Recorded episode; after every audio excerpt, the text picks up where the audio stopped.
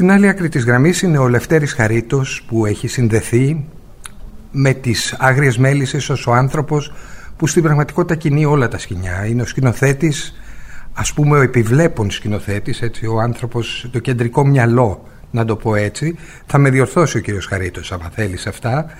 Όμως θα ξεκινήσω όχι από τις άγριες μέλισσες. Ήθελα να ξεκινήσουμε από το Ζακ Μαγιόλ, κύριε Χαρίτο. Από την ταινία σας που έχει... Καλησπέρα. Καλησπέρα, βέβαια. να αρχίσουμε, ναι.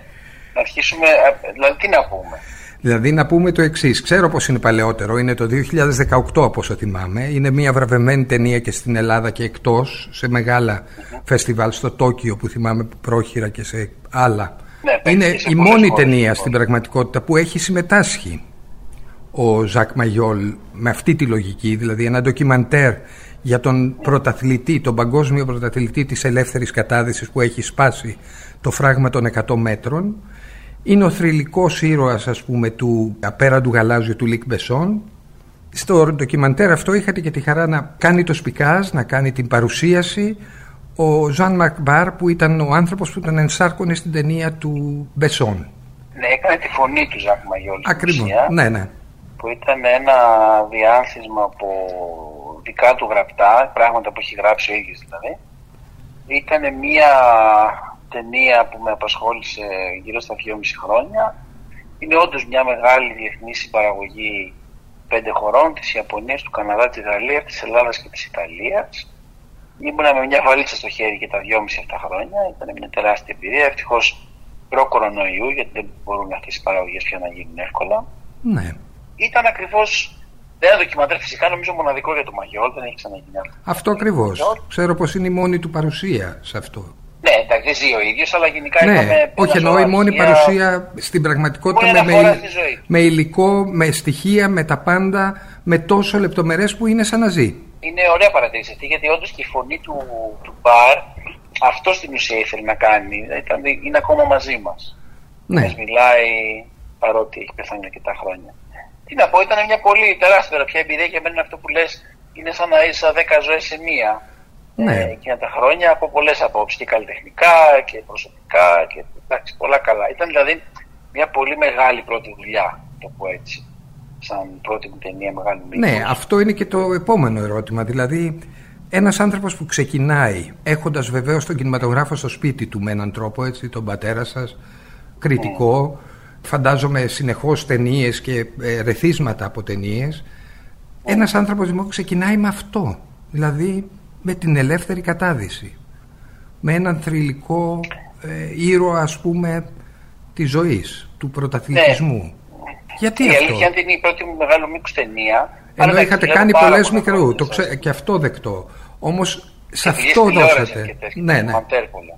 Μαντέρ πολλά. Αυτό όμως, το, ναι, σε αυτό το, το πλατό, ας το πούμε, σε αυτή την πίστα, ε, ήταν η πρώτη, η πρώτη μου απόπειρα. Ε, δεν έχω να πω πολλά. Αγαπώ καταρχήν το ντοκιμαντέρ, δηλαδή είναι κάτι στο οποίο θέλω να επιστρέψω κάποια στιγμή, ελπίζω.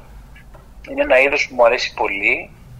Το καλό με τον Dolphin Man είναι ότι είχε και κάπως στοιχεία μυθοπλασίας. Νομίζω είναι και ο λόγος που με επέλεξαν, μου έδωσαν την ταινία να την κάνω. Δεν, Α, δεν ήταν ναι. προσωπική μου ταινία, ας πούμε. Ναι, ναι, ναι. Ήταν μια ανάθεση που λέμε. Παρ' όλα αυτά, εντάξει, ήταν σαν να είναι δικιά μου, δηλαδή την, την παντρεύτηκα για όλα αυτά τα χρόνια. Οπότε δεν είναι ότι η πρώτη μου δουλειά επέλεξα να είναι αυτή, κάπως με επέλεξε η πρώτη μου δουλειά να είναι, να είναι αυτή. Οκ, αυτό Και- είναι απαραίτητη διευκρίνηση εδώ. ναι. Ναι, βέβαια. Και βούτυξα βαθιά σαν το Μαγιόλ. Προσπάθησα να βρω τα στοιχεία που κάνουν αυτή την προσωπικότητα έτσι, μαγική, τις αντιφάσεις του, τα προβλήματά του, δύσκολος άνθρωπος. Αλλά αυτό που μου άρεσε πολύ και παραμένει ακόμα κάτι που δεν το ξεχνώ ήταν η δομή μιας ταινίας σχεδόν μυθοπλασία με στοιχεία ντοκιμαντέρ. Δηλαδή και η φωνή του Μαγιόλ που την ενσάρκωσε ο Ζαν Μακμπάρ στην ουσία έφερε λίγο αυτό, το voice over ας πούμε, του πραγματικού ήρωα. Οπότε ήταν μια εξάσκηση στην ουσία σε μια δομή σχεδόν μυθοπλασία, έτσι. Άσχετα που ήταν ντοκιμαντέρ. Και είναι κάτι που μου αρέσει αυτό. Δεν είναι κάτι που θέλω να αφήσω. Δηλαδή, αυτό το μυθοπλαστικό στοιχείο στο ντοκιμαντέρ με, με τρελαίνει. Λέγαμε πως αυτό είναι ένα είδος που σας τρελαίνει. Ε, Αυτή η μυθοπλασία με, τη- με τα στοιχεία ντοκιμαντέρ. Και ξαφνικά είστε σε μια πραγματική μυθοπλασία. ως υπεύθυνος για τα πάντα, για την ιδέα, εννοώ για την ιδέα όχι του σενάριου υποχρεωτικά, αλλά φαντάζομαι και εκεί, αυτό θα μου το πείτε εσείς. Είστε ένας άνθρωπος που στην πραγματικότητα του χρωστάμε τις άγριες μέλισσες με έναν τρόπο. Κινείται τα περισσότερα νήματα εκεί. Αυτό πώς προέκυψε; Να πω καταρχήν ότι στην τηλεόραση το σενάριο το γράφει η Μελίνα Τσαμπάνη με τον Πέτρο τον Καρκόβαλη. Προφανώς. Είναι δικό τους παιδί. Δηλαδή αυτοί γέννησαν τις άγριες μέλισσες. Εγώ από εκεί και πέρα τις πήρα και τις έκανα αυτό που βλέπουμε. Δηλαδή τη δουλειά του σκηνοθέτη στην ουσία. Δεν, ε, δεν έχω εμπλακεί στο σενάριο από αυτήν την Αυτό είναι κατανοητό το και το, το είπα και εγώ. Ναι. Απλώς ναι. στην πραγματικότητα εσείς του δώσατε σάρκα και οστά. Δεν θα υποτιμήσω το ρόλο ναι, του σκηνοθέτη δηλαδή. Ναι, ναι, ναι. Επειδή υπάρχει ένα σενάριο, γιατί σενάρια υπάρχουν πολλά. Σκηνοθεσίες που δένουν τόσο καλά με τα σενάρια υπάρχουν λιγότερες νομίζω. Το ερώτημα είναι γιατί μετά από ένα ντοκιμαντέρ που γυρίζει τον πλανήτη κάνεις μια καθημερινή σειρά τον αντένα αυτό. Και μάλιστα σε ένα χρόνο προγενέστερο, σε μια εποχή περίεργη, με περίεργους χαρακτήρες που ερωτεύονται, σφάζονται, κάνουν όλα αυτά. Το σφάζονται είναι υπερβολικό φυσικά, αλλά το λέω ναι, ναι, ότι είναι μια σειρά με πάρα πολύ πλοκή και συνεχείς δράσεις και αντιδράσεις. Εννοώ μέσα στη σειρά. Ναι, ναι. Το σκέφτηκα η αλήθεια είναι, με την έννοια ποιο είναι το επόμενο μου βήμα, ξέρετε όλα αυτά τα λίγο βαρύγδουπα. Αλλά παρέμενε ένα πολύ ωραίο σενάριο και κάπως ένα πάτημα να προσπαθήσω να κάνω κάτι το οποίο θα ήταν πάρα πολύ ωραίο να βλέπει κάποιος. Το λέω έτσι πολύ απλά. Ήθελα πάρα πολύ να γίνει μια σειρά στην ελληνική τηλεόραση που ο κόσμος τη θυμάται και επειδή ακριβώς δεν υπήρχε ξανά έτσι καθημερινή σειρά με αυτήν την έννοια. Φυσικά θυμόμαστε και τη λάμψη, εννοείται έτσι. Υπάρχουν πολλές καθημερινές σειρές που ο κόσμος θυμάται, παλιότερες. Αλλά ήθελα κάπως να συνδυάσω αυτή την έννοια της καθημερινής τηλεόρασης που δεν ήταν ιδιαίτερα ψηλά από όψη ποιοτική. Δηλαδή, όταν λες καθημερινή τηλεόραση, όλοι σκέφτονται τι απνόπερε. Ναι, ε, ή τον άγνωστο πόλεμο. Και να αποδείξω ότι γίνεται. Ότι ναι. κοιτάξτε να δείτε, γίνεται να έχεις και ποιότητα και ηθοποιούς και παραγωγή και όλα τα καλά του κόσμου. Η αλήθεια είναι ότι δεν ήξερα. Δηλαδή, τώρα που ξέρω, δεν υπάρχει να το ξανακάνω αυτό το πράγμα. Γιατί; Δηλαδή, είναι, δεν. Γιατί όχι; Πολύ δύσκολο. Είναι πολύ Γιατί, δύσκολο. Εντάξει, είναι προσωπική μου η λόγη. Γενικά δεν μου αρέσει να κάνω το ίδιο και το ίδιο ξανά και ξανά. Δεν είμαι δηλαδή ένας σκηνοθέτης ο οποίος θέλει να ξανακάνει το ίδιο πράγμα. Δεν έχω κάνει δύο ίδια μέχρι τώρα στην καριέρα μου. Εν πάση περιπτώσει, το λέω με την έννοια ότι είναι πάρα πολύ δύσκολο όλο αυτό. Και παραγωγικά και απόψη χρόνου, θεάς ουσίας που λέμε, συνεχόμενη σκέψη. Πρέπει να είσαι 24 24 ώρο, ξέρεις, να μπορείς να απαντήσεις ερωτήματα άπειρα πολλά σενάρια, συνεχής ανάγνωση. Είναι δηλαδή μια δουλειά που ενώ είναι καθημερινή και θα έπρεπε να έχει και μια δόση δημοσίου υπαλλήλου, αυτή η σειρά δεν την είχε αυτή η δόση, ίσα ίσα που κάθε χρόνο ανέβαζε τον πύχη όλο και περισσότερο. Το οποίο ήταν κάτι που είναι συνειδητή επιλογή. Δεν έγινε κατά τύχη, δεν έγινε μόνο του, δεν είπαμε άντε να το ανεβάσουμε. Κάπως από χρόνο σε χρόνο βαλθήκαμε να το κάνουμε όλο και πιο δύσκολο. Και νομίζω ότι το πετύχαμε αυτό, αλλά εντάξει, δεν σας κρύβω ότι η νοητική κυρίως κούρασή μου είναι τεράστια. Είναι μεγάλο το βάρος των πληροφοριών και της διαχείρισης όλων αυτών των ανθρώπων. Άρα είσαι ο άνθρωπος που πρέπει να, να έχει όλες τις λύσεις έτσι, σε αυτή την ιστορία. Κοιτάξτε, έχω πολλούς συνεργάτες. Ένας σκηνοθέτης πάντα συνεργάζεται με πολύ κόσμο. Το οποίο σημαίνει ότι δεν σημαίνει ότι πρέπει να παίρνω εγώ όλες τις αποφάσεις ανά πάσα στιγμή. Είμαι και τέτοιος άνθρωπος. Μου αρέσει πάρα πολύ να δίνω στους ε, συναδέλφους μου την ευκαιρία να παίρνουν αποφάσεις γιατί το θεωρώ δημιουργικό, δεν έχεις λόγο δηλαδή, να συνεργάζεσαι με ανθρώπους που δεν θα παίρνουν αποφάσεις. Αλλά εντάξει, να σας πω και κάτι, την τελική ευθύνη, καλώ ή κακό την έχω εγώ. Ναι. Δηλαδή, εσείς με παίρνετε τηλέφωνο και μου εγώ λέτε. Εγώ δεν μιλούσα πάντω για αποφάσεις, κύριε Χαρίτο. Μιλούσα για λύσεις. Ναι. Ότι είστε ο άνθρωπος που δίνει τις λύσεις. Δηλαδή, το πώς θα γίνει κάτι, ναι, ναι. φαντάζομαι, ότι εσείς έχετε το βάρος να υπομισθείτε αυτή τη λύση. Ναι, γιατί εγώ το έχω. γιατί μπορεί να φανταζόμαστε. Αν τη λύση, ναι. πάλι εγώ υπάρχω. Δηλαδή, παράδειγμα, λέω, φυσικά και είναι, φαντάζομαι, αποφάσεις της Μοιρα... ή τέλος πάντων προτάσεις έστω, της Μιράντας Ροσταντή, όλοι αυτοί οι θεατρικοί ηθοποιοί που παίξανε έστω και μικρούς ρόλους, όμως κάποιος της άνοιξε την πόρτα σε αυτό. Α, δεν το συζητώ. Ναι, ναι, ναι. Με, εντάξει, η Μιράντα είναι ένας εξαιρετικός συνεργάτης. Δουλεύουμε πλέον μαζί τρίτο χρόνο. Της έδωσα απόλυτη ελευθερία να, να πάει όσο πιο μακριά το μυαλό της γίνεται και να σκεφτεί τα περισσότερα. Η αλήθεια είναι ότι για κάθε ρόλο βλέπουμε πάρα πολλούς ανθρώπους. Δηλαδή, μέχρι την τελική μου επιλογή θα έχω δει και 5 και 7 και 8 και 10 ανθρώπους για μικρούς τώρα. Δεν σας λέω για τους πρωταγωνιστές.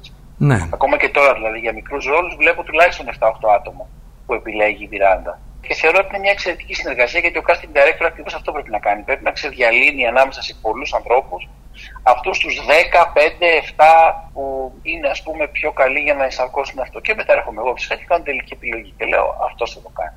Οπότε ναι, όλο αυτό το υπέροχο cast είναι, ξεκίνησε έτσι από μια ιδέα. Δεν ήταν ιδέα τέτοιου είδους, παιδιά πάμε να φέρουμε θεατρικούς ηθοποιούς. Δεν πιστεύω και στην ιδέα του θεατρικού ηθοποιού εγώ. Δηλαδή ηθοποιοί είναι ηθοποιοί. Το ότι παίζουν μόνο στο θέατρο, μάλλον ήταν μεγάλο πρόβλημα της ελληνικής τηλεόρασης. Δεν νομίζω ότι έφταιγε το θέατρο σε αυτό, ούτε κάποιος άλλος. Οπότε οι ηθοποιοί είτε κάνουν σινεμά, είτε κάνουν τηλεόραση, είτε κάνουν θέατρο, για μένα είναι ηθοποιοί. Ναι. Οπότε εγώ απλά είδα χίλιους ηθοποιούς στην πρώτη σεζόν και από αυτούς τους χίλιους διάλεξα 30 να παίξουν τους ρόλου αυτούς. Δεν είχα κριτήριο ούτε να είναι γνωστοί ή άγνωστοι. Αυτό ήταν να, να ταιριάζουν στο ρόλο που θα κάνουν. Είναι το μοναδικό μου κριτήριο. Παρ' όλα αυτά σας είπα, η τελική ευθύνη είναι δηλαδή οι άνθρωποι τελικά σε μένα έρχονται για τα καλά και για τα κακά. Δηλαδή όταν δουν κάτι κακό με παίρνουν τηλέφωνο. Όταν δουν κάτι καλό πάλι ακόμα και αν δεν έχω άμεση σχέση με αυτό κατά ανάγκη πάντα έτσι. Γιατί πρέπει να καταλάβετε ότι είμαστε δύο συνεργεία, υπάρχουν δύο άλλοι σκηνοθέτες που τρέχουν το γύρισμα. Δύο φωτογράφοι, δύο. Καταλάβατε. Δηλαδή ναι, ναι, ναι. είναι πολλά πράγματα. Αλλά πάνω πάνω απ' όλα, ιδέα και πάντα 24 24 ώρα βρίσκομαι εγώ. Που έχω το τηλέφωνο μου ανοιχτό για οτιδήποτε. Η διαχείριση του ανθρώπινου δυναμικού πρέπει να σας πω ότι είναι μια από τι δυσκολότερε δουλειέ του σκηνοθέτη. Ναι. Δηλαδή, ακόμα και όταν διδάσκω ας πούμε, νεότερους που νομίζουν ότι ο σκηνοθέτης, ξέρετε, είναι ο Σκορτσέζε που έχει ένα όραμα κτλ., δεν καταλαβαίνουν ότι το μεγαλύτερο μέρος της δουλειάς μας είναι να διαχειριζόμαστε ανθρώπινες ψυχολογίες κάθε μέρα. Δηλαδή, κάθε μέρα ακούω παράπονα, κάθε μέρα συμβουλεύω, κάθε μέρα κλαίνε, κάθε μέρα γελάνε, κάθε μέρα συνέχεια. Αυτό είναι ο μεγαλύτερος όγκος της δουλειάς παρά το τι πλάνο θα κάνουμε, εάν θα είναι φωτισμένο μπλε ή κόκκινο ή αν ηθοποιό θα το πει έτσι ή αλλιώς. Αυτή η διαχείριση όλων αυτών των ανθρώπων, συν το κανάλι φυσικά που πρέπει να είναι ε, ευχαριστημένο γιατί είναι ο παραγωγός, συν τον παραγωγό μου, τη Γιάννη Καραγιάννη, που είναι άνθρωπος πίσω από όλο αυτόν τον όγκο της τεράστιας της παραγωγής, συν, συν, συν ένα σωρό ανθρώπους, έτσι. Οπότε κάθε επιλογή που βλέπετε έτσι έναν άνθρωπο να κάνει ένα ρόλο μικρό εκείνη τη στιγμή, εφόσον σας ικανοποιεί, είναι, ξέρετε, εγώ χαίρομαι γιατί έχουμε κάνει όλοι εμείς καλά τη δουλειά μου. Σε όλο αυτό που είπαμε τώρα, δεν παίζει και το γούστο, η αισθητική σημαντικό ρόλο; Ε, δεν το συζητώ. Η αισθητική παίζει ρόλο στα πάντα. Θεωρώ ότι είναι πάνω απ' όλα. Είναι κάτι το οποίο το μαθαίνεις και δεν το μαθαίνεις. Δηλαδή, αν κάποιος το βάλει στόχο να το διδαχθεί, μπορεί με πολύ μεγάλο κόπο. Κατά τα άλλα, νομίζω ότι προέρχεται από το σπίτι σου.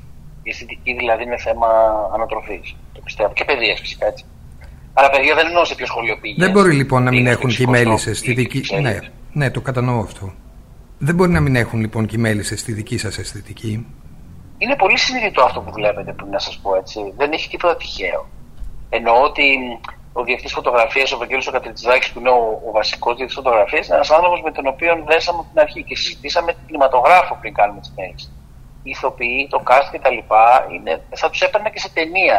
Δεν του πει, καταλάβατε εννοώ. Ναι, ναι. Δεν είπα, α, η μόνη διαφορά, θα σας πω πρακτικά, είναι ότι επειδή είναι μια δουλειά που δεν είναι του απόλυτου ελέγχου, δεν είμαι κάθε μέρα εγώ στο γύρισμα με δύο στην ηλικία, όπως καταλαβαίνετε, ε, επέλεξα ηθοποιούς οι οποίοι με μία δική μου καθοδήγηση να μπορούν να κουβαλήσουν στους ώμους τους αυτό το τεράστιο έργο χωρίς να είμαι εγώ εκεί. Ήταν δηλαδή βασικό κριτήριο αυτό. Να μην έχω δηλαδή ανθρώπους οι οποίοι έχουν ανασφάλεια να παίξουν χωρίς να είμαι εκεί, που να, αν αλλάξει λίγο ρόλος να μην μπορούν να το καταλάβουν κτλ. κτλ. Ήταν δηλαδή πολύ συνειδητή η επιλογή του κάθε ρόλου ώστε να μπορεί να λειτουργεί στο γύρισμα και χωρίς να είμαι πάντα εγώ εκεί. Εννοείται ότι είμαι πάντα στα τηλέφωνα, τους συμβουλεύω, τους παίρνω και τους μαλώνω, τους επιστρέφω στον ίσιο δρόμο, τους δίνω τα εύσημα, τους λέω Φεύγουν από τον ίσιο δρόμο. Ναι, ένα, ε, ε, πάντα είναι, ξέρετε πόσο δύσκολο είναι να παίζεις 150 επεισόδια το χρόνο με τόσες αλλαγές συναισθηματικές και κάθε μέρα να παίζεις το 32 επεισόδιο το 10, μετά το 19 και μετά το 57. Είναι τρομερά δύσκολο αυτό και μπράβο, γιατί αυτό είναι δικό τους επίτευγμα. Ναι, γιατί είναι κατακαιρματισμένοι κι αυτοί. Εντελώς. Όχι εντελώς. Δεν φαντάζεστε πόσο κατακαιρματισμένα γίνεται η δουλειά αυτή. Ποτέ δεν κάνεις τρία επεισόδια μαζί, μαζεμένα, αυτό που λέμε ναι. το 19, το 20 και το 21. Όχι, ξεκινάμε από το 1 και φτάνουμε μέχρι το 25. Και εκεί μέσα βάζουμε σκηνές κάθε μέρα ανάλογα με το χώρο. Εν πάση περιπτώσει, ο ρόλος μου, όπως καταλαβαίνετε, είναι λίγο μπαμπάς, λίγο μαμά, λίγο. Ξέρετε, ένα τέτοιο πράγμα. Να φροντίσω να γίνονται όλα. Όταν σας συναντάνε στον δρόμο που φαντάζομαι σας ζητάνε συνεχώς κάτι καινούριο, τι θα γίνει στις μέλισσες, τι θα γίνει εκείνος ο χαρακτήρας η Οδύνα, τι τους απαντάτε; Αποφεύγω γενικά να μιλάω για τα μελούμενα. Ναι. Ε, με την έννοια ότι δεν, δεν έχει Δεν απαντάω τίποτα. Η απάντησή μου συνήθως τις δύο πρώτες τουλάχιστον σεζόν ήταν δεν το ξέρει τη μαμά μου. δεν το έχω πει ούτε σε αυτήν. Οπότε το καταλάβαινα. Ξέρετε, η ψυχολογία αυτή δεν το καταλαβαίνω, δεν καταλαβαίνω ποτέ. Εμένα ίσα ίσα με τρελαίνει να μην ξέρω τίποτα όταν βλέπω μια σειρά. Δεν θέλω να ξέρω τίποτα, γιατί άμα ξέρω θα βαριέμαι να τη δω. Αλλά είναι ένα περίεργο. Νομίζω ότι ο κόσμος πιο πολύ θέλει να σου δείξει ότι σχετίζεται μαζί σου και είναι εκεί, παρά ότι πραγματικά τον ενδιαφέρει τι θα γίνει μετά. Ε, Όπως και με τους ηθοποιούς, δηλαδή, πιο πολύ τους αρέσει που θα μιλήσουν για πέντε λεπτά με τον Γκοτσόπουλο, ξέρω εγώ, τον Δημήτρη, παρά ότι θα τους πει ο Δημήτρης, Α, σε δέκα επεισόδια θα γίνει αυτό. Καταλάβατε. Ναι. Νομίζω αυτό οι άνθρωποι θέλουν να είναι κοντά στους δημιουργούς μια επιτυχημένη. Αυτή η αίσθηση του κάτι ανάμεσα στην αρχαία τραγωδία με την Άτη, την Έμεση, την Ήβρη, όλα αυτά μαζί και από την άλλη πλευρά της παλιάς ταινίας της χρυσής εποχής του ελληνικού κινηματογράφου είναι του σεναρίου ή δική σας τελικά; Νομίζω και των δύο. Σίγουρα το αρχαιοελληνικό ξεκινάει το σενάριο. Νομίζω ότι η δουλειά του σκηνοθέτη κάθε φορά είναι να αναδεικνύει αυτά που κάποιος έχει γράψει. Δηλαδή, οι σεναριογράφοι δεν είναι σκηνοθέτες, έχουν επιλέξει να είναι σεναριογράφοι. Και ένα σενάριο, αν δεν γίνει κάτι, αν δεν οπτικοποιηθεί, παραμένει ένα νεκρό κείμενο. Δεν αφορά κανέναν. Αυτό που λέγαμε και στην αρχή. Ναι. ναι. Αυτό ίσχυε πάντα. Άρα, απ' την άλλη, θεωρώ ότι υπό μία έννοια όλα τα θεμέλια για τα πάντα, για το χτίσιμο ενό κτίριου, βρίσκονται στο σενάριο. Από εκεί ξεκινάς. Δηλαδή, δεν, δεν αφαιρετείς με την έννοια ότι κάνεις άλλα άλλα. Ναι. Ξέρετε τι γίνεται, είναι σαν αυτό με τους μαρμαροτεχνίτε που καμιά φορά έλεγε ο Ροντέν, ας πούμε, ότι δεν, δεν, το κάνω εγώ, υπάρχει μέσα στη μάζα και εγώ απλά το αναδεικνύω. Ας πούμε. Νομίζω ότι υπάρχει αυτό. Είναι θέμα του πώς θα διαβάσεις ένα κείμενο και πώς θα του δώσεις πνοή. Αυτό είναι μια εργασία κανονική από μόνη της. Δηλαδή, μπορεί πραγματικά το ίδιο σενάριο με άλλους συντελεστές να μην ήταν καθόλου έτσι. Ακριβώς. Ε, ναι. Απ' την άλλη, επειδή υπάρχουν κρυμμένα πράγματα και οι σεναριογράφοι είναι άνθρωποι που δουλεύουν σκληρά, γιατί το έχουν σκεφτεί, είναι προϊόν καθαρής πρωτότυπης σκέψης, γιατί η μέληση κιόλα δεν είναι καν βιβλίο. Έτσι. Είναι, ναι. ένα είναι απευθείας ένα original σενάριο. Ακριβώς. Νομίζω ότι η βασική μου δουλειά είναι αυτή, να αναδείξω όσα πιο πολλά μπορώ, ακόμα και αυτά που δεν υπάρχουν που λέω λόγο. Δηλαδή, καταλάβατε. Γιατί και η επιλογή του κάθε ηθοποιού φέρνει ας πούμε, μια, μια προσωπικότητα. Δηλαδή, ο άνθρωπος, η γυναίκα που ανακοίνει τη Μυρσίνη Σεβαστού είναι η Κατερίνα Διδασκάλου. Εάν ήταν μια άλλη γυναίκα, θα ήταν μια. Άρα είναι ένα διάβασμα στο ρόλο η πρόταση Κατερίνα Διδασκάλου. Ναι. Διαβάζω το ρόλο και φέρνω αυτή τη γυναίκα να κάνει. Οπότε αυτό είναι ήδη τεράστιο. Έτσι, υπάρχουν Βέβαια. πολλοί σκηνοθέτες λένε ότι η ταινία έχει γίνει πριν αρχίσει να γυρίζεται. Το 80% έχει τελειώσει. Mm-hmm. Δηλαδή και μόνο η επιλογή των ηθοποιών, το σενάριο φυσικά που υπάρχει και τα, τα σκηνικά κτλ. είναι η ταινία. Ε, μετά πρέπει να πανηγυρίσει. Δηλαδή, ο Χίτσο μου ήταν τέτοιο σκηνοθέτης. Το γύρο το βαριά τον αναχώρη είχε σχεδόν τελειώσει η ταινία για αυτόν όταν πήγαινε να τη γυρίσει. Και το καταλαβαίνω, είμαι, είμαι αυτή της σχολής γενικά. Δηλαδή, είμαι της σχολής ότι όταν επιλέγεις τους ηθοποιούς, ε, ο Βαλιανίδης έλεγε ότι το casting είναι η μισή σκηνοθεσία. Και το πιστεύω αυτό. Γενικά. Ότι όταν είναι προφανές. Ναι. Ε, βέβαια. Το πιστεύω πολύ. Γιατί τελικά, κατά ψέματα, όταν βλέπουμε κάτι, πάμε σινεμά και τελικά και βγαίνουμε, τι λέμε, Α, τι καλός που ήταν ο Τάδε και τι ωραία ιστορία. Δεν, δεν αρχίζουμε, α, η φωτογραφία, η γωνία λήψης και εκείνο το κόντρα πλονζέ και πώς έκανε κάτι. Και... Καταλάβατε, δεν λέμε ναι, τέτοια ναι. πράγματα σαν θεατές. Λέμε τι ωραία που έπαιξε ο Μπραντ Πιτ και τι ωραία ιστορία που ήταν αυτή. Αυτό τέλος. Και μετά πάμε για σουλάκι. ε, οπότε αυτές οι επιλογές για μένα είναι πάρα πολύ σημαντικές και γι' αυτό και δίνω τόσο μεγάλη σημασία και ειδικά στους μικρότερους ρόλους. Ξέρετε πόσο χαίρομαι καμιά φορά πολύ περισσότερο για αυτούς τους ανθρώπους των 10 επεισοδίων που είναι πετυχημένοι σαν επιλογή παρά για τους πρωταγωνιστές. Τώρα καταλαβαίνετε υπερβάλλω, ναι. αλλά χαίρομαι πολύ όταν ένας μικρός ρόλος κάνει και. Υπάρχουν πολλοί μικροί που δεν είναι καν επώνυμοι, δεν, θα τους, δεν τους ξέρει κανείς. Δεν θα τους μάθει. Ξέρετε, που είναι ένας πατέρας, ένας mm-hmm. φέτο ειδικά που έχουμε φυλακισμένος, διάφορα τέτοιοι. Μ' αρέσει πάρα πολύ να τους βρίσκω αυτούς τους ρόλους. Πιο πολύ από τους άλλους. ναι. παρότι οι πρωταγωνιστές κουβαλάνε το άρμα, εν πάση περιπτώσει, έτσι, το όχημα, αυτοί οι μικροί που παίρνουν ξαφνικά για 15 επεισόδια και υπάρχουν ξέρω, 10 ρόλοι που λέει ο λόγος που τους θυμούνται όλοι. Ξέρω, ο πατέρας του Τάδου. Θυμούνται όλοι. Έκανε πολύ γκέλα, ας πούμε, αυτή η ρόλη. Μ' αρέσουν πολύ. Μ' αρέσει το casting. Γενικά είναι προφανές νομίζω αυτό τη σειρά. Έχετε συνειδητοποιήσει, κύριε Χαρίτο, ότι στην πραγματικότητα άνοιξε ένα νέο δρόμο αυτή η σειρά, οι Άγριες Μέλισσες, δηλαδή παίρνοντας τους θεατρικούς ηθοποιούς, ανεξαρτήτως αν ήταν επιλογή συνειδητή ή επιλογή με βάση τα πρόσωπα, άνοιξε ένα δρόμο στο να μεταφερθεί όλο το θέατρο και το θεατρικό παίξιμο με έναν τρόπο, η θεατρική ερμηνεία, στην τηλεόραση. Εκτός αν δεν συμφωνείτε με αυτό. Οπότε θα μου απαντήσετε γιατί... Με την θα σας πω, συμφωνώ και δεν συμφωνώ με. Είναι νομίζω τεχνικό το ζήτημα, είναι ζήτημα το, το πώς το θέτεται. Η έννοια θεατρικό παίξιμο για εμά τους κινηματογραφικούς σκηνοθέτες συνήθως παραπέμπει στο στόμφο. Ναι, ενώ δεν εννοούμε δεν αυτό. Δηλαδή που... Ναι, ναι, αυτό λέω. Το λέω γιατί είναι καθαρά θέμα γλώσσας. Όντως η επιλογή δεν, δεν ήταν τέτοια. Δηλαδή, εγώ ήθελα απλά καλούς τοπίους στους συγκεκριμένους ρόλους. Παρ' όλα αυτά, αυτό που πλέον μπορώ να πω με σιγουριά είναι ότι η τηλεόραση μπήκε σε ένα άλλο στάδιο ενηλικίωσης. Θεωρώ κιόλας ότι ο τρίτος κύκλος είναι ακόμα καλύτερος από τους δύο προηγούμενους και ενηλικιώνει ακόμα περισσότερο την τηλεόραση, η οποία δεν ξέρω, μπορεί να το ξεχάσει για πάντα. Δεν ξέρω τι θα συμβεί σε αυτό το κύκλο. Και καταλαβαίνω τώρα ότι έκανε μια πολύ σημαντική δουλειά αυτή η σειρά, παρότι δεν είχα καθόλου σκοπό να κάνω κάτι τέτοιο. Δηλαδή, όταν βουτάς τα βαθιά, απλά θα λαβουτάς και εύχεσαι να πάνε όλα καλά.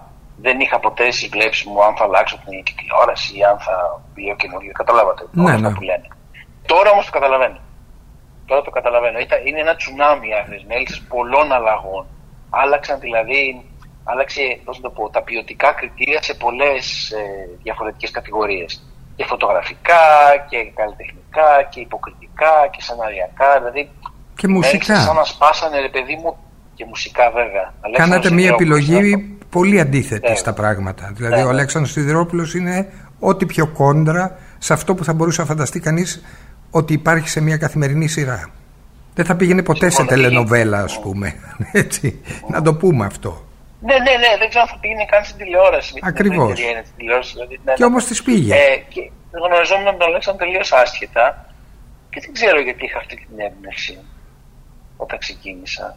Νομίζω θα ταιριάζει, αλλά αν με ρωτήσετε τώρα δεν έχω ιδέα. Ούτε αυτός. Ναι. Έχει πλάκα, είναι κάπως γνωστή η ιστορία μας στην αρχή, αλλά του είχα στείλει ένα μήνυμα μετά στο Λονδίνο, γιατί η γυναίκα του είναι Αγγλίδα, επασφαλτό και κάνει διακοπές. Και του λέω: Ρε, εσύ Άλεξ, θα κάνω αυτή τη σειρά.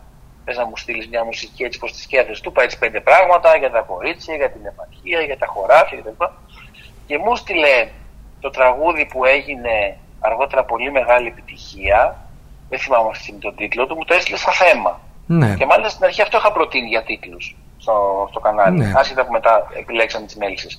Και όντως μετά έγινε, δηλαδή αυτή στο YouTube έχει 1,5 εκατομμύριο views, ας πούμε. Ναι. Αυτό το θέμα δηλαδή που μου παίξει στην κιθαρίστα και μου το έστειλε με το κινητό, πρόχειρα, έγινε μετά ένα τραγούδι. Δεν εννοείται το κεντρί, φαντάζομαι. Όχι, όχι το κεντρί. Όχι το κεντρί. Πολύ πιο νωρίς. Το κάθε δειλινό νομίζω. Το κάθε δειλινό, σωστά, που είναι επίσης ναι. πάρα πολύ αγαπημένο. Ναι. Και το έκανα μια τραγούδι. Και μου το είχε στείλει αυτό στην κιθαρίτσα του με το τίποτα, ας πούμε, και του είχα πει: Εμένα άλλο σου μου αρέσει πάρα πολύ. Το προτείνω και, και, και, και τι γίνει. Και ε, αποφασίστηκε τέλος πάντων να είναι η μέλη στο κεντρικό τραγούδι, αλλά τους είπα μετά: Κοιτάξτε, εγώ θέλω αυτόν τον άνθρωπο να γράψει μουσική, δεν τον ήξερε κανείς.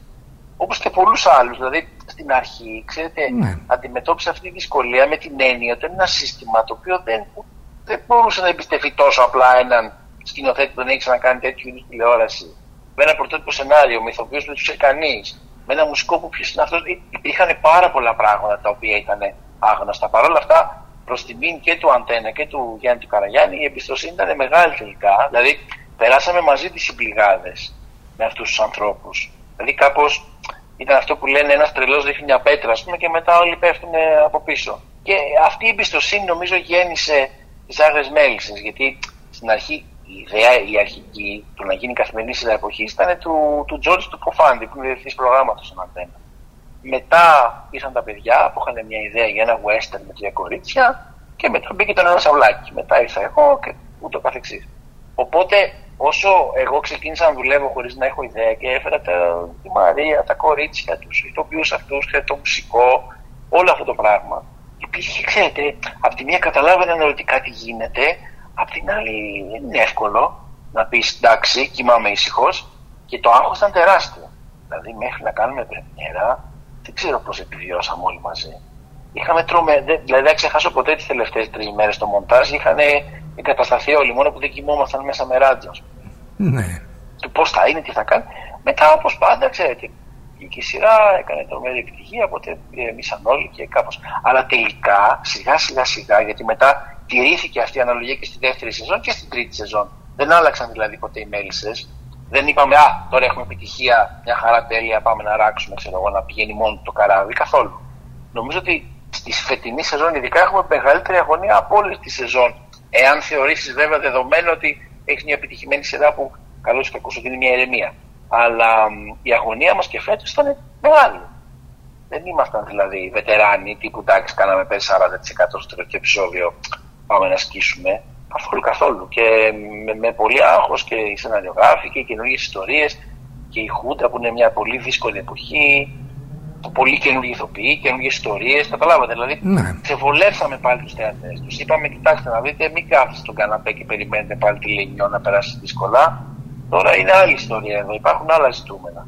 Και φυσικά ο κόσμος ξεβολεύτηκε. Είναι εμφανές δηλαδή φέτος. Είχε στην αρχή μια, ένα, ένα χάσιμο. Τι είναι αυτό, τι βλέπω, δεν είναι μέλισσες. Δηλαδή υπήρχε μια αναμπουμπούλα, ας πούμε, φέτο. Μια και λέμε όλα αυτά, αγαπητέ κύριε Χαρίτο.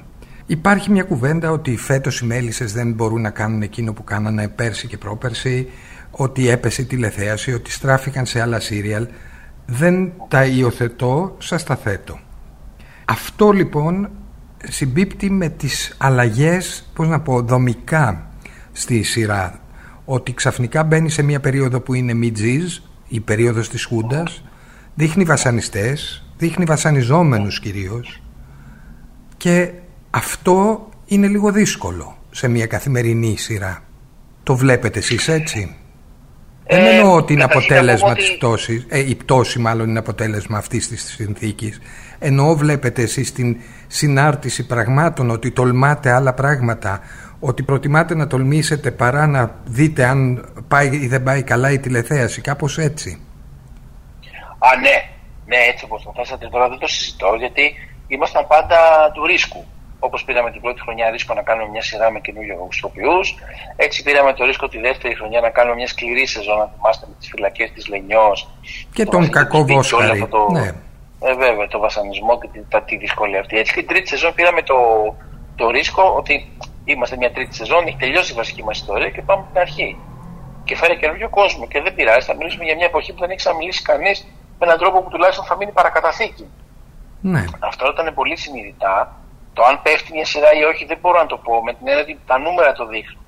Εγώ δεν βλέπω καμία πτώση στις καρδιές των ανθρώπων. Δηλαδή τα σχολεία τα φετινά είναι πιο θερμά από, οποτε, από οποτεδήποτε στι μέλισσε. Ναι. Δηλαδή και από σοβαρούς ανθρώπους του, του, χώρου των τεχνών. Θέλω να πω, το βλέπουν πολιτικοί, το βλέπουν δικηγόροι, το βλέπουν άνθρωποι λογοτέχνες. Δηλαδή ε, έχουμε τρομερούς ε, τρομερούς θεατές που μας γράφουν απίστευτα πράγματα.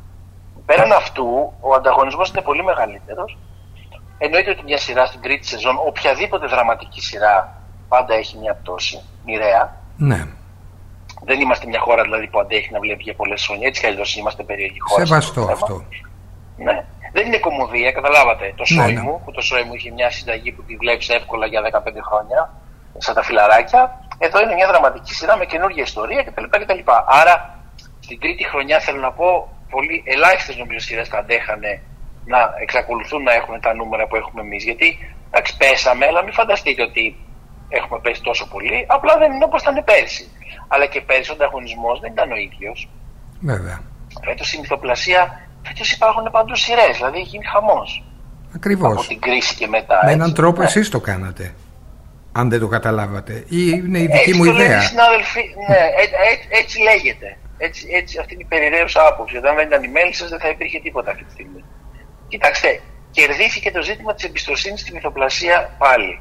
Ναι. Γιατί Αυτό είναι το μετά βασικό τη- τη κέρδος. δεκα- Ναι, αυτό. Μετά Και η τη δεκαετία θεατρική της ηθοποιή. Για κρίσης- μένα αυτά είναι τα δύο κέρδη από την ιστορία των μελισσών. Δηλαδή ότι μπήκε πια ο ηθοποιός που θεωρούνταν, πώς να πω, κουλτουριάρης με την κακή έννοια. Ναι. του θεάτρου. Ναι, ναι, μπήκε μέσα σε ένα καθημερινό, έδειξε τις δυνατότητες του. Αυτό που λέτε, οι πολυκερματισμένοι ηθοποιοί αυτοί, που χρειάζεται να, να παίξουν τη μία στιγμή μία σκηνή και την άλλη μία άλλη πέντε επεισόδια πιο πέρα και όμως βρίσκονται στο, στο mood, στη διάθεση ας πούμε της κάθε στιγμής. Αυτό είναι το πρώτο κέρδος και το δεύτερο είναι ακριβώς αυτό, η μυθοπλασία, ότι ξαφνικά ανακαλύψαμε ότι αν γράφουμε μυθοπλασία και είναι καλή, πάει, κυλάει. Ναι, ναι. και είναι original ιστορία, δηλαδή ξανακερδίθηκε ένα χαμένο στοίχημα πολλών ετών. Ναι. Πλέον πηγαίναμε μόνο με φορμά, παίρναμε ξένες σειρές. Οι Έλληνες σεναριογράφοι δεν τους εμπιστευόταν κανείς ποτέ να γράψουν πρωτότυπες σειρές και αυτή τη στιγμή έχει αλλάξει άρδινο όλο αυτό. Ναι. Δηλαδή τους κυνηγάνε παντού να γράψουν πρωτότυπα σενάρια. Υπάρχουν ηθοποιοί που έχουν δουλειά που δεν το περίμενε κανείς να έχουν. Δηλαδή φέτος είναι χαμός. Βγήκαν δηλαδή από τον ντουλάπι άνθρωποι οι οποίοι, οι οποίοι δεν θα δουλεύαν στην τηλεόραση ποτέ. Και όμως είναι ε, πάρα πολύ καλοί πολλοί από αυτούς. Φυσικά. Μα να σας πω κάτι. Είναι, δεν μπορώ να πω ότι είναι συνταγή, αλλά είναι η δουλειά μας αυτή. Η δουλειά μας είναι να διαλέγουμε καλούς ηθοποιού να παίζουν ωραία σενάρια. Θέλω να πω, στην αρχή που ήταν σαν να έχω κάνει ένα τεράστιο θαύμα, αλλά εγώ το μόνο που λέω είναι ότι έκανα αυτό που θα έπρεπε να κάνει. Αυτή είναι η δουλειά μου. Παίρνει ένα καλό ηθοποιό, γράψτε έναν ωραίο ρόλο και άστον να πάει. Ε, είναι τόσο απλό. Δεν, είναι δηλαδή καμιά επιστήμη. Ω προς το άγνωστο δε, ε, έχουν επιχειρηματολογήσει, το έχω πει πολλές φορές, ότι η πετυχημένη συνταγή του Game of Thrones είναι η ίδια. Ναι. Μία μυθοπλασία που στηρίζεται πάνω σε ένα βιβλίο πολύ πετυχημένο με άγνωστους τοπιούς. Κανένας δεν τους ήξερε αυτούς. Οπότε μοιραία, όπως μιλάμε για τον Νικηφόρο και τη Μυρσίνη και την Ασημίνα, εκεί μιλάγαμε για την Καλύση πούμε, και τον Τύριον. Δεν ξέραμε πώς τους λένε αυτούς τους ανθρώπους. Μετά τους μάθαμε. Που ήταν 8 χρόνια μέσα στα σπίτια μας. Ναι, Οπότε ο άγνωστος τοπίο είναι κάτι δοκιμασμένο, θέλω να πω έτσι. Ότι όταν θέλεις κάποιον να προσέξεις πολύ το ρόλο και να το παρακολουθήσει σε βάθος, βάλε έναν άλλος άνθρωπο που να μην ξέρει. Ο Αναστάσης Ροηλό ήταν ένας βαθιά κουλτουριάρης τοπίο που έπαιζε τώρα στην Ιαπωνία, θέατρο Καμπούτι και Περζόπουλο και τέτοια πράγματα.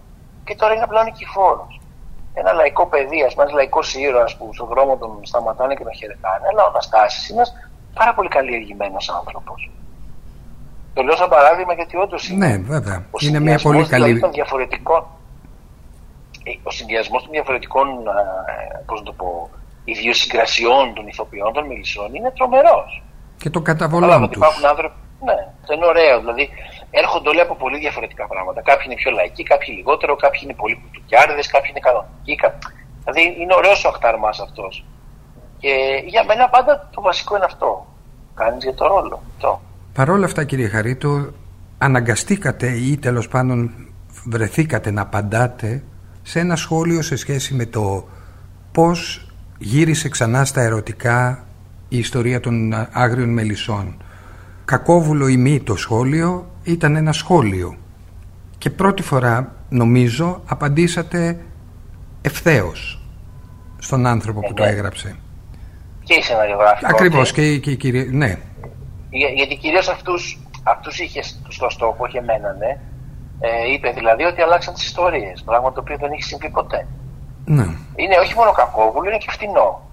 Πώς να το πω, είναι, δεν είναι καν χτύπημα κατά τη μέση. Είναι, είναι, δείχνει έναν άνθρωπο αδιάβαστο.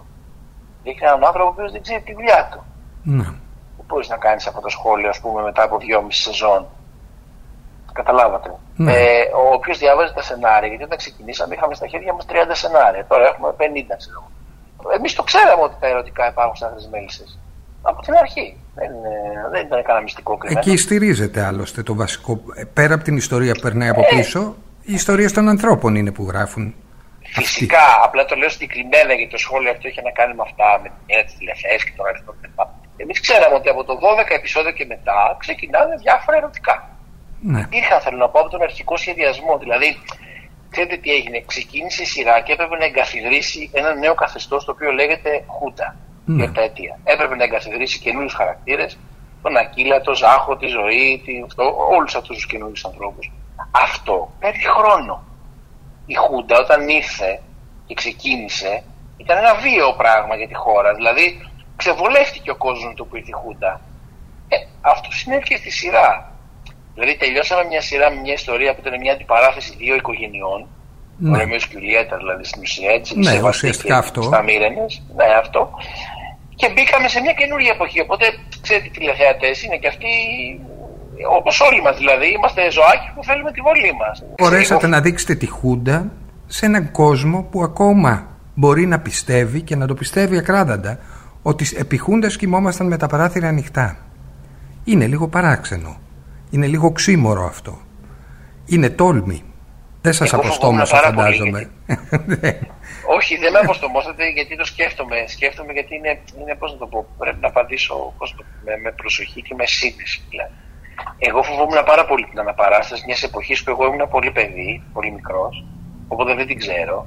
Φυσικά υπάρχουν αρχεία κτλ. κτλ αλλά σε μια καθημερινή μυθοπλασία δεν μπορείς να κάνεις πιστή αναπαράσταση γιατί δεν έχεις το χρόνο. Ε, ούτε τα μέσα ούτε τα χρήματα να το κάνεις, πώς το λέει ο λόγος, ξέρετε, κανονικά κτλ. Παρ' όλα αυτά μπήκαμε σε μια διαδικασία να το κάνουμε. Όπως μπορούμε με τα μέσα που διαθέτουμε. Εμείς, όταν μιλήσαμε στην αρχή, το φοβόμουν πολύ ότι είναι πενιχρά τα μέσα μας και πού πας τώρα εσύ και τι θα μας πεις για τη Φούντα και πώς ήταν αυτό και τι σημαίνει φάλαγγα και πόσο τους χτυπάγαν έτσι ή αλλιώς και τα διάφορα ξέρετε τέτοια ζητήματα που στην εικόνα βγάζουν μάτι. Δηλαδή, αν δεν το καταφέρεις, είσαι για το μάτι, ας πούμε. Εγώ όταν έχω αντιμετωπίσει κάτι πολύ δύσκολο, δεν σκέφτομαι τίποτα από τα γύρω-γύρω. Δηλαδή, ούτε τα ανοιχτά παράθυρα με αφορούν, ούτε η ελληνική κοινωνία δεν με αφορά τίποτα. Με αφορά μόνο σε επίπεδο στοχοπροσύλωση πώς θα κάνω με τον καλύτερο τρόπο αυτό που έχω αναλάβει. Δηλαδή και με το Μαγιόλ δεν είχα κάνει ποτέ κατάδυση και πάρα πολλοί άνθρωποι μετά αναρωτιόντουσαν. Μου λέγανε Μα καλά, δεν έχεις καμία σχέση με αυτό. Και έλεγα Παιδιά, δεν έχω καμία σχέση με αυτό. Τα λαβουτάω σαν τα παιδάκια το καλοκαίρι. Αυτή είναι η σχέση μου με τη θάλασσα. Το ίδιο λοιπόν έκανε και στη Χούτα. Δεν έχω προσωπική μαρτυρία. Θέλω να πω εντάξει, οι γονείς μου φυσικά ήταν αριστεροί, κυνηγήθηκαν κτλ. Ο πατέρας μου ήταν στο Πολυτεχνείο, την βραδιά του Πολυτεχνείου. Μου έχουν πει τι ιστορίες τους κτλ. ΟΚ. Αλλά από εκεί μέχρι το ότι θα πάμε σε αυτό το location, με αυτούς τους κομπάρσους, αυτούς τους τύπους που θα φοράνε αυτά τα ρούχα και θα κάνεις αυτά τα πλάνα, η απόσταση καταλάβατε είναι τεράστια. Κάνατε τον Νίκο Κουρή βασανιστή. ναι, νομίζω ότι είναι, είναι διχασμένος βασανιστή. Προφανώς και είναι διχασμένος. Αυτό είναι και το ναι. μεγάλο του ατού. Δηλαδή το ότι δεν είναι μονο, μονοσήμαντος. Ναι. Όπως και οι περισσότεροι χαρακτήρες, έτσι. Είναι στην κρίζα ζώνη που λέμε. Ακριβώς. Ναι και ο Δούκας δηλαδή.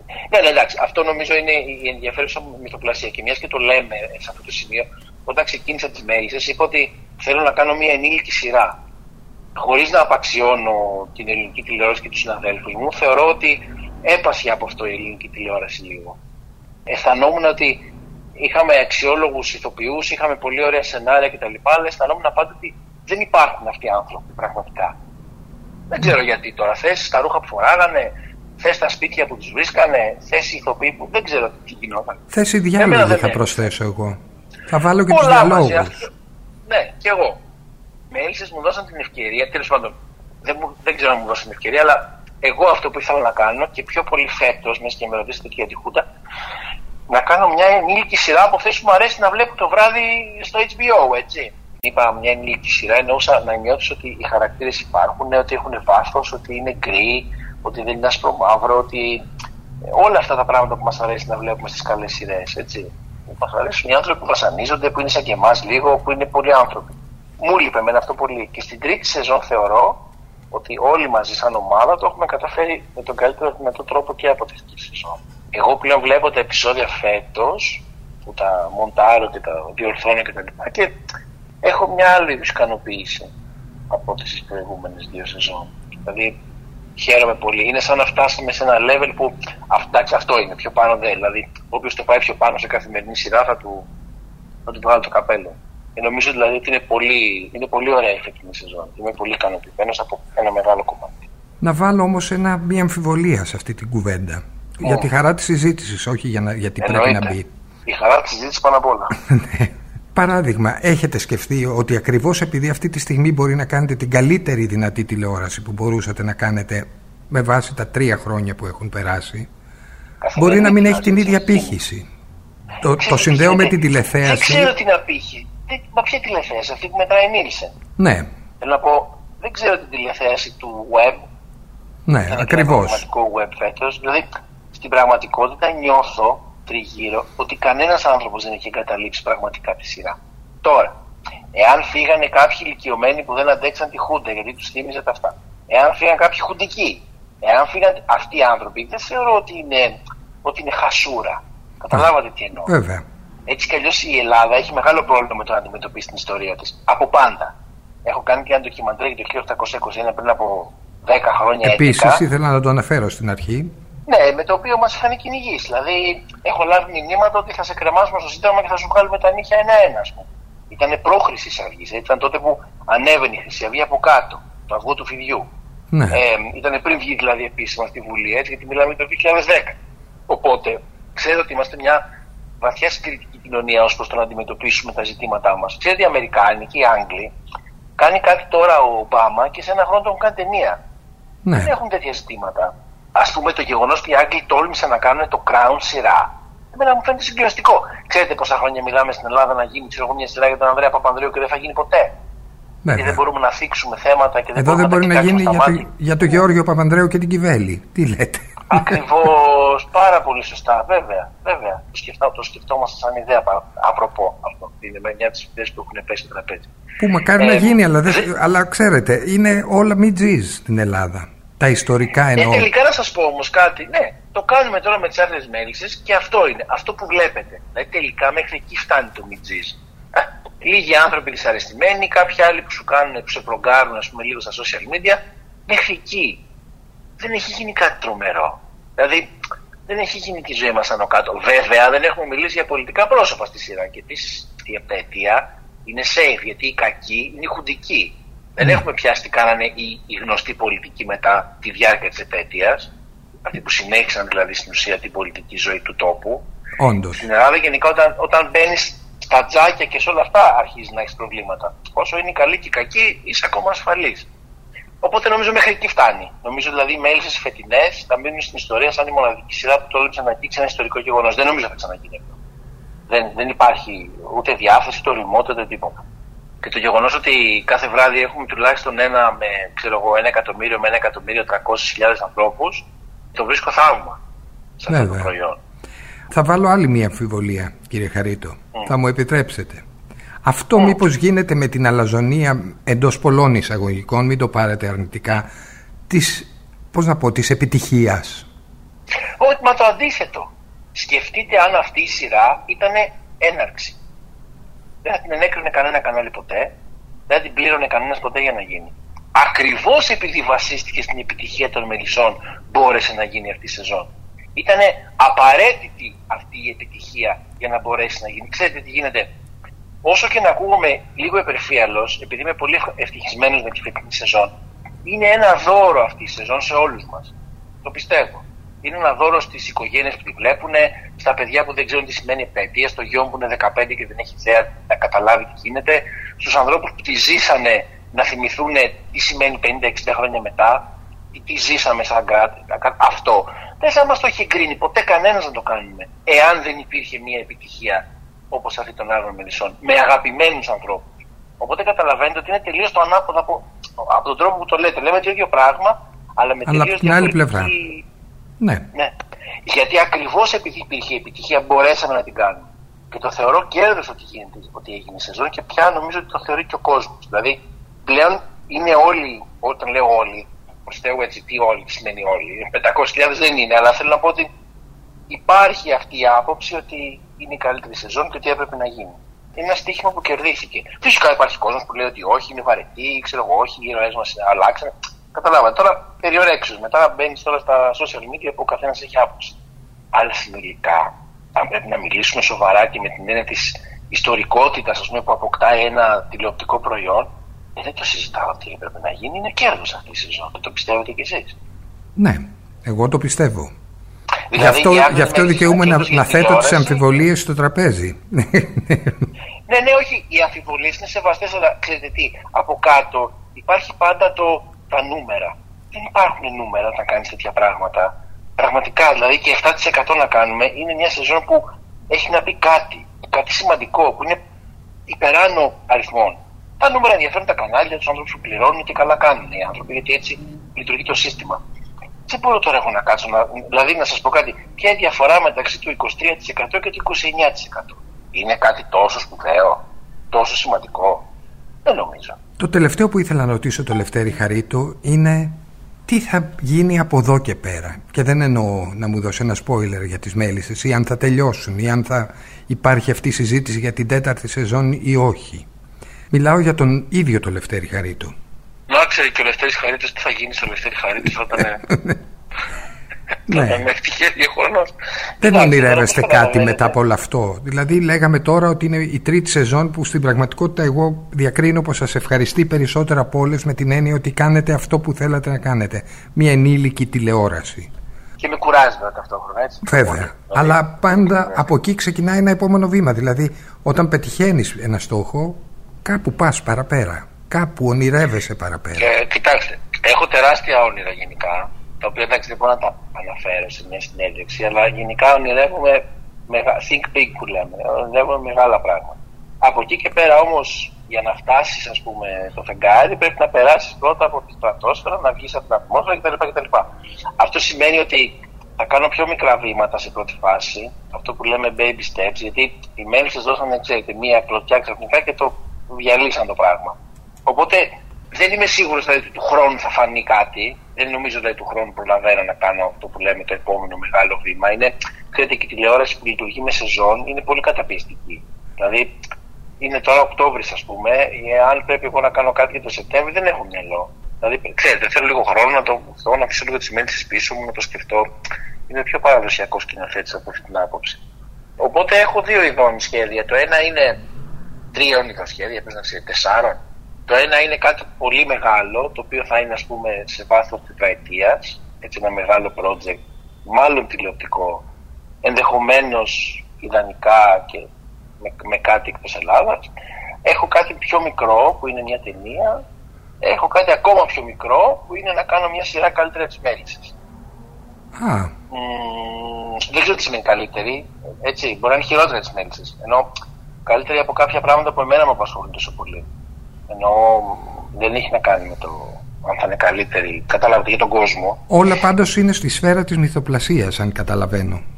Προς το παρόν είναι όλα στη σφαίρα της μυθοπλασίας, κυρίως γιατί είναι υψηλότερα τα budget. Είναι ένα ζήτημα αυτό. Ήδη, ας πούμε, φέτος κάνω και μια σειρά για την Κοσμοτέ, μια σειρά ντοκιμαντέρ η οποία έμεινε πίσω λόγω του κορονοϊού. Ναι. Η οποία θα βγει του χρόνου στην Κοσμοτέ, στο History. Αλλά πέραν αυτού, δεν ξέρω. Είναι τόσο πιο χαμηλά τα μπάτια στα ντοκιμαντέρ που είναι μεγάλο θέμα. Ξέρετε. Ναι. Δηλαδή δεν μπορεί να ζήσει κάποιος από ένα ντοκιμαντέρ. Δυστυχώς. Αν μπορούσα να ζήσω, νομίζω θα το έκανα συνέχεια. Οπότε ναι, από αυτή την άποψη, ξέρετε. Και υπάρχει μια άνθηση αυτή τη στιγμή στη μυθοπλασία και υπάρχει και μια άνθηση στην Ελλάδα στη μυθοπλασία. Οπότε δεν μπορώ να πω εντάξει, παιδιά, σας αφήνω για τρία χρόνια πάνω να κάνω ντοκιμαντέρ ε, ναι. και επανέρχομαι. Δεν θα κατεβείτε από το τρένο που ξεκινήσατε δηλαδή. Έχετε δίκιο. Παρότι με, με βασανίζει αυτό το τρένο. Ξέρετε, όταν κάνεις μια επιλογή, πάντα να ρωτήσει τι θα είχε γίνει αν έκανες μια άλλη επιλογή. Σωστά. Ε, οπότε, ναι. Δηλαδή, στη φάση που ταξίδευα σε όλο τον κόσμο, ας πούμε, και είχα μια ταινία την οποία την έβλεπαν όλες οι χώρες, πάντα σκέφτομαι και τι θα είχε γίνει αν συνέχιζα να το κάνω αυτό. Βέβαια. Δεν θα απαντηθεί ποτέ, γιατί πήρα άλλο δρόμο. Μ' αρέσει να παίρνω κάτι που φαίνεται τραγικά δύσκολο και να καταφέρνω. Αυτό με ικανοποιεί πολύ βαθιά. Πάντα με ικανοποιήσει. Γιατί και τον Dolphin, μάλλον όταν το ανέλαβα, έτσι να κλείσουμε τον κύκλο της κουβέντας μας από εκεί που αρχίσαμε, φαινόταν κάτι τεράστιο. Ήταν μια τεράστια συμπαραγωγή με πολλές χώρες, με πολλά ταξίδια. Δηλαδή, ό,τι χαγύρευε. Ήταν πολύ φοβιστικό αυτό. Ναι. Που ήταν και η πρώτη μου ταινία, δηλαδή και που με εμπιστεύεται και το αρτέ και τόσα πολλά λεφτά, γιατί στήξε και 800.000 ευρώ. Ήταν δηλαδή μια πολύ ακριβή δουλειά για να μην γίνει σωστά εννοώ. Ε, οπότε, αλλά μου άρεσε αυτό. Ήταν ένα challenge έτσι πολύ γερό, ρε παιδί μου, ήταν πολύ ωραίο. Και η μέληση ήταν εξίσου ωραίο challenge. Και η τρίτη σεζόν των μελισσών εξακολουθεί να είναι. Καταλάβατε. Δεν, ένα πολύ ωραίο challenge. Ναι, ναι, ναι ε, δηλαδή ευτυχώς. Ευτυχώς, γιατί αυτό που λέμε συχνά και με τη Μελίνα και τον Πέτρο είναι ότι αν συνεχίζαμε πάλι τα love story και αυτά, ο Δούκα και η Ιδα, θα είχαμε βαρεθεί εμείς οι ίδιοι καταρχήν. Δεν θα περιμέναμε τον κόσμο που θα βαριόταν και ο κόσμος. Οπότε Καταλάβατε, τα παιδιά αποφάσισαν και δώσαν πούμε μία και είπαν πάμε ρε παιδί να το κάνουμε και αυτό. Να δούμε τι σημαίνει. Να βλέπει ο κόσμος κάθε μέρα τη χούντα πούμε στο σπίτι του. Και το κάναμε. Γι' αυτό και είμαι ακόμα εδώ. Τώρα τι σημαίνει πιο, πιο καλή σειρά της μέλη δεν το ξέρω. Θα το αποδείξει η ιστορία. Πάντως έχω αυτό, αυτόν τον ειδών τα σχέδια. Δηλαδή έχω κάτι έτσι τις επόμενες μέρες κάτι πιο μακροχρόνιο, γιατί θα ήθελα να κάνω κάποια μια ταινία. Και κάτι εντάξει, πιο, πιο μεγάλο, πιο. Πιο διεθνές. Πιο, πιο διεθνέ, ναι. Η Ελλάδα πάντα βέβαια στο κέντρο. Να κλείσουμε την κουβέντα μας με μία πλάκα. Με το όχι oh. σας, όταν θα σας ρωτήσω, θα μας δώσετε κανένα hint για τα επόμενα των μελισσών; όχι βέβαια, δεν ξέρω τη μαμά μου. Τι αυτό, αυτό ακριβώς. Είναι σας βρήκα στον δρόμο, σας ρώτησα και μου απαντήσατε ακριβώς αυτό. Σας ευχαριστώ πάρα πολύ για αυτή την κουβέντα. Ήταν για μένα πολύ ενδιαφέρουσα. Καλέ, μιλάμε πάνω από μία ώρα. Τι λέτε τώρα; Είναι όταν έχει καλό συνομιλητή που οι κουβέντες πάνε...